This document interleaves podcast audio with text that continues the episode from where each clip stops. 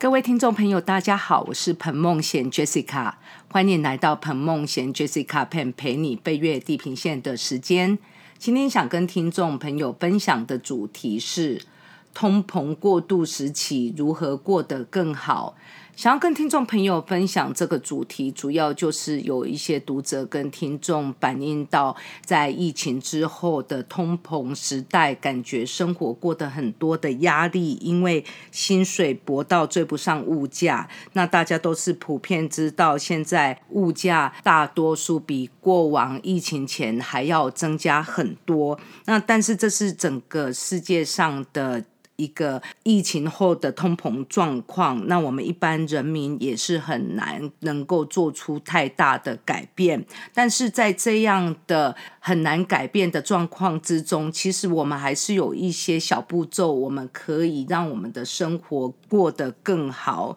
那就拿物价来说好了，我们会感觉现在东西都很贵，那其实我们是有选择的权利，也就是说，我们可以在购物的时候。选择一些比较适合我们的商品，然后可以删除一些我们感觉通膨过严重的一些物品，尤其是现在我们很多的一些商品里面，我们会注意到所谓的贪婪通膨。那这个贪婪通膨，也就是目前有少部分的超市，它会因为盈利过高，那为什么会造成它的盈利过高？它就是把没有通膨影响的物品也相对的提升那个价格，或是把通膨的比例增加很多，让物品的价格高过所谓目前的通膨的平均标准，那这样就是所谓的贪婪通膨。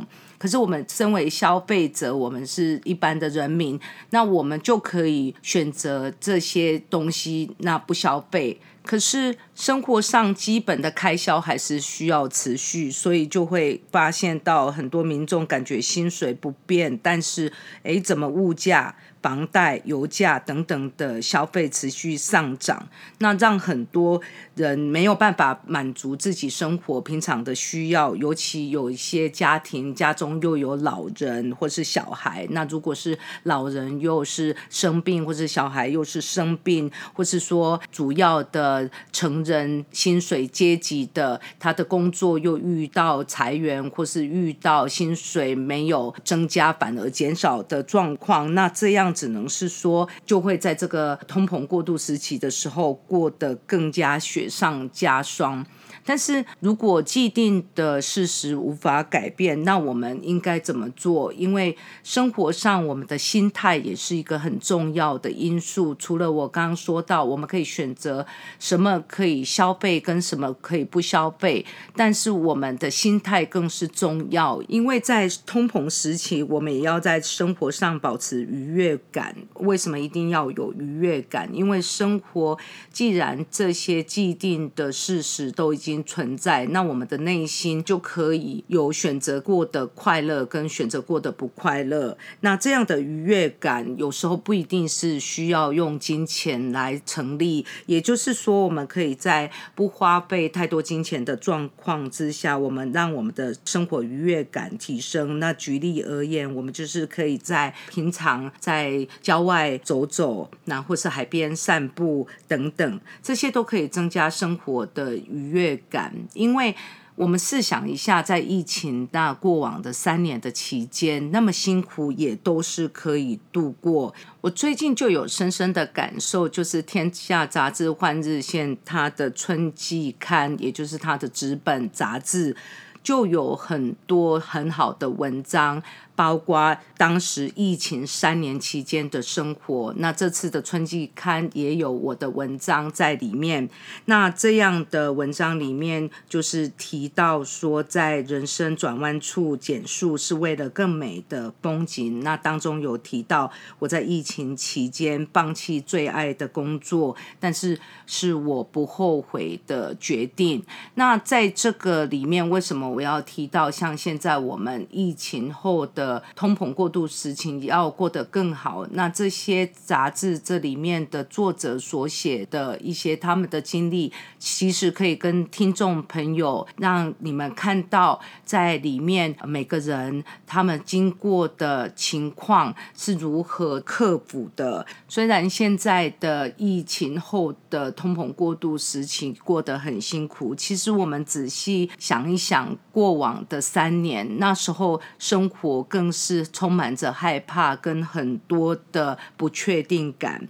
那一年，二零二零年，除了说配偶跟孩子他们在工作跟学习上的一些改变之外，那我自己除了没有办法回法院工作，还有本来要计划回台湾的国际书展签书会也没办法成行。那所以这样的过程也是很多的起落。那所以现在面对疫情后的通膨过渡时期，我感觉是在金钱上可能就没有办法像疫情前这样的容易分配。可是经过了疫情三年的这么辛苦的状况之下，如果当时都能够。过好，或是能够度过。那现在的疫情后的通膨时期，也就是在经济方面比较不稳定，但是我们至少我们的健康、我们的安全部分都已经比较安稳的状况之下，其实一切还是很好的。那我们知道说，生活上一定是很多的起伏，那这样的起伏。本来就会让生活感觉到很多的压抑。我们一定要记得，生活一定不是在最谷底，因为所谓的“比上不足，比下有余”，那这个意思并不是要我们有比较的心态，而是要我们有惜福的心态。因为试想一下，现在在后通膨时期，也就是这个通膨的过渡时期。很多人的生活是过得非常的辛苦，以加拿大为主，它的贫穷者的数字就是更加的增加。那这样的情形就是让很多租屋者除了对于租金很难负担之外，他们也要同时要付水电啊、食物费用啊等等，那生活的金钱缺口就会更多。那甚至很多的低收入户在加拿大，他的。电费、水费没有交而被切断电等等这样的情形很普遍的发生，所以如果是一般民众在疫情后感觉这个通膨过渡时期过得很辛苦，那我们一定要知道，我们虽然无法过得。非常非常的不足，但是我们也不至于到生活的很辛苦。那如果在我们的生活有能力，那甚至应该可以捐款，或是说，呃，我们可以助养。因为在我的过往的经历里面，呃，我就长期的助养在贫穷国家的孩子。那这种情况之下呢，我们在这样的助养的过程，我们也可以了解到，我们媳妇那甚至可以，因为我们助养的一些金额虽然是很少数，但是呢，这样子每个月如果就是等同台币几千块，文章里面。分享过有一个我助养大约十年左右的孩子。就是从他在小学阶段一直助养到他青少年之后，那因为我认为到了青少年之后的阶段，那比较贫穷的孩子其实要有更多的坚毅特质，因为贫穷的人的孩子必须要更早当家，更有责任，所以我不要让他感觉这个助养的过程已经到了青少年之后还会持续，因为这样就会让。他养成一个依赖的状况，那所以呢，在之后我就是该把那个钱捐给医院。那在这个助养那个孩子过程的十年左右，我们有相当多的书信。那听众朋友跟读者，如果想要看一下，可以阅读我在《天下杂志》换日线的文章，让贫穷者领补助是。帮助还是伤害？从加拿大越加严重的贫困危机中找出端倪。那听众朋友可以搜寻我的名字彭梦贤，或是彭梦贤 Jessica Pen，就可以看到我在《天下杂志》换日线的列表的文章。那目前是有七十几篇文章，听众朋友可以搜寻阅读。那在这里面，我是有放了我助养孩子，就是以西。班牙话跟我对话的部分，那这些助养的机构，他们是有把西班牙话就翻译成英文，那这样就是方便我们这些提供金钱的助养者，可以以英文来阅读那些孩子写西班牙话的一些对话。那在这个里面的图片，我是把孩子的名字部分隐藏，只有他。的姓氏出现这样子，那这样的情况之下，想跟听众朋友为什么要分享这个疫情后过渡时期如何过得更好？主要还是在跟听众朋友分享说，我们生活除了刚刚节目一开始，我们可以选择现在虽然。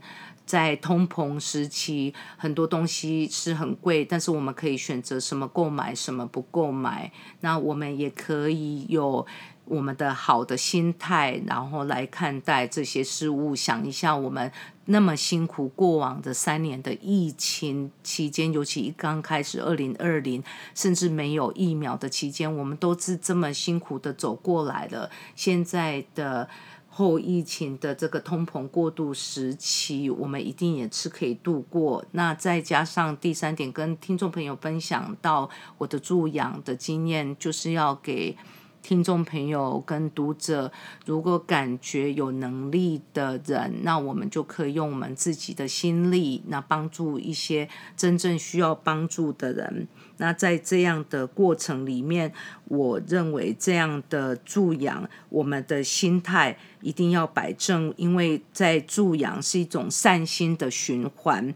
那我们不可以用以上对下的态度，而是要用平等的态度。那这就是为什么我认为这些信件的对话很重要，因为我们除了提供金钱，我们也要鼓励那些孩子在贫困中里面能够越来越好。那让他们对生活是有信念，而不是一直对于生活自怨自艾。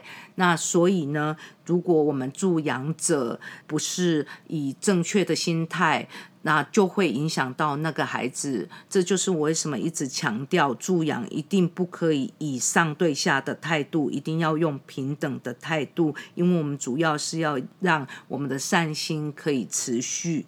那。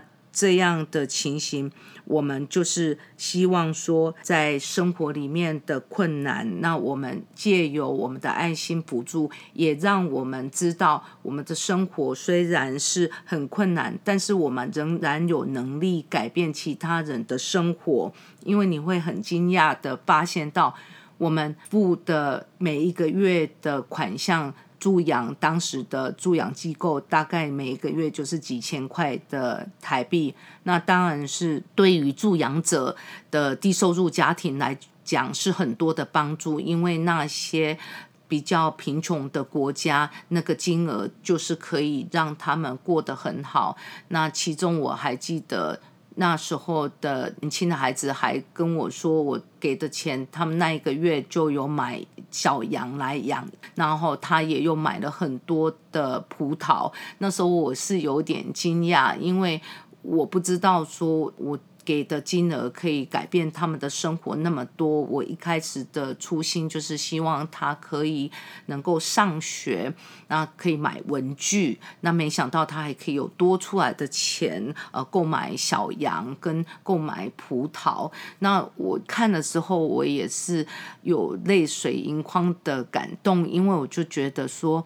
呃，我们的生活其实过得就是很好，但是有时候甚至会觉得还。要更多更多。可是那些呃生活比较贫穷的孩子，可是他们的生活是那么的拮据。可是，在他的信件里面，他会写到说，跟那些小朋友一起出去放羊的快乐的过程。那这样的感受让我感觉到。很难去体验，因为我的生活里面就是没有经历过那些的苦难。可是，在他们的生活里面，他并不把那些苦难看成苦难，他。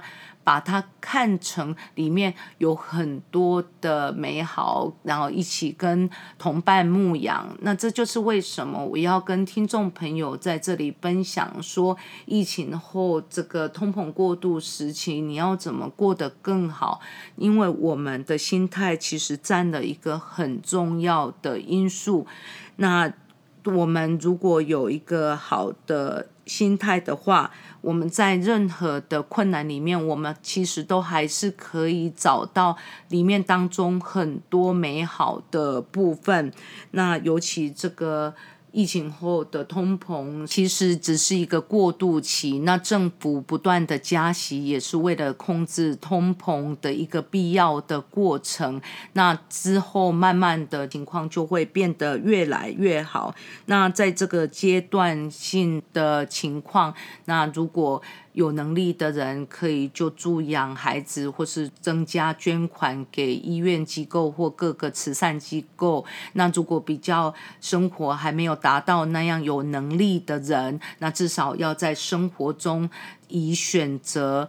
这些物品，然后来删除一些不必要购买的东西，然后跟调整自己的心态。那其实，在这个疫情后的通膨过渡时期，都还是可以过得很好。那生活其实没有什么可比性。那之前在这个广播我提到，比上不足，比下有余，就是。不是要比较，而是反而要让人惜福，因为生活并没有可比性。但是我们一定要知道，我们的生活其实不是那么的糟。那这样的想法讲起来，乍听之下好像有一点矛盾，那其实是不矛盾的。那在这个生活很多的压力，呃，我还是真诚的推荐《天下杂志》换日线的季刊。那尤其这一次的春季季刊，就是有这些过往三年疫情。作者们在不同国家如何面对疫情、克服疫情的一些文章。那在这个季刊，它每一季都有非常好的一些标题。那除此之外，如果听众朋友感觉生活倦怠，那我。强力推荐听众朋友跟读者阅读我的书《克服倦怠》，副标题是《三十种突破困难心不累的生活进阶法》，那标题就是《克服倦怠》，是由时报出版所出版。那这本书里面有。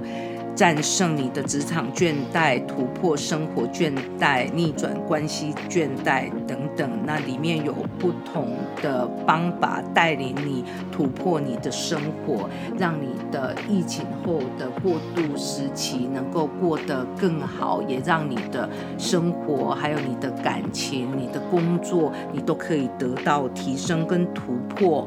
那在节目的尾声，非常谢谢听众朋友的收听。那期待下一个月的第一个星期天的早晨与听众朋友空中相会。谢谢各位。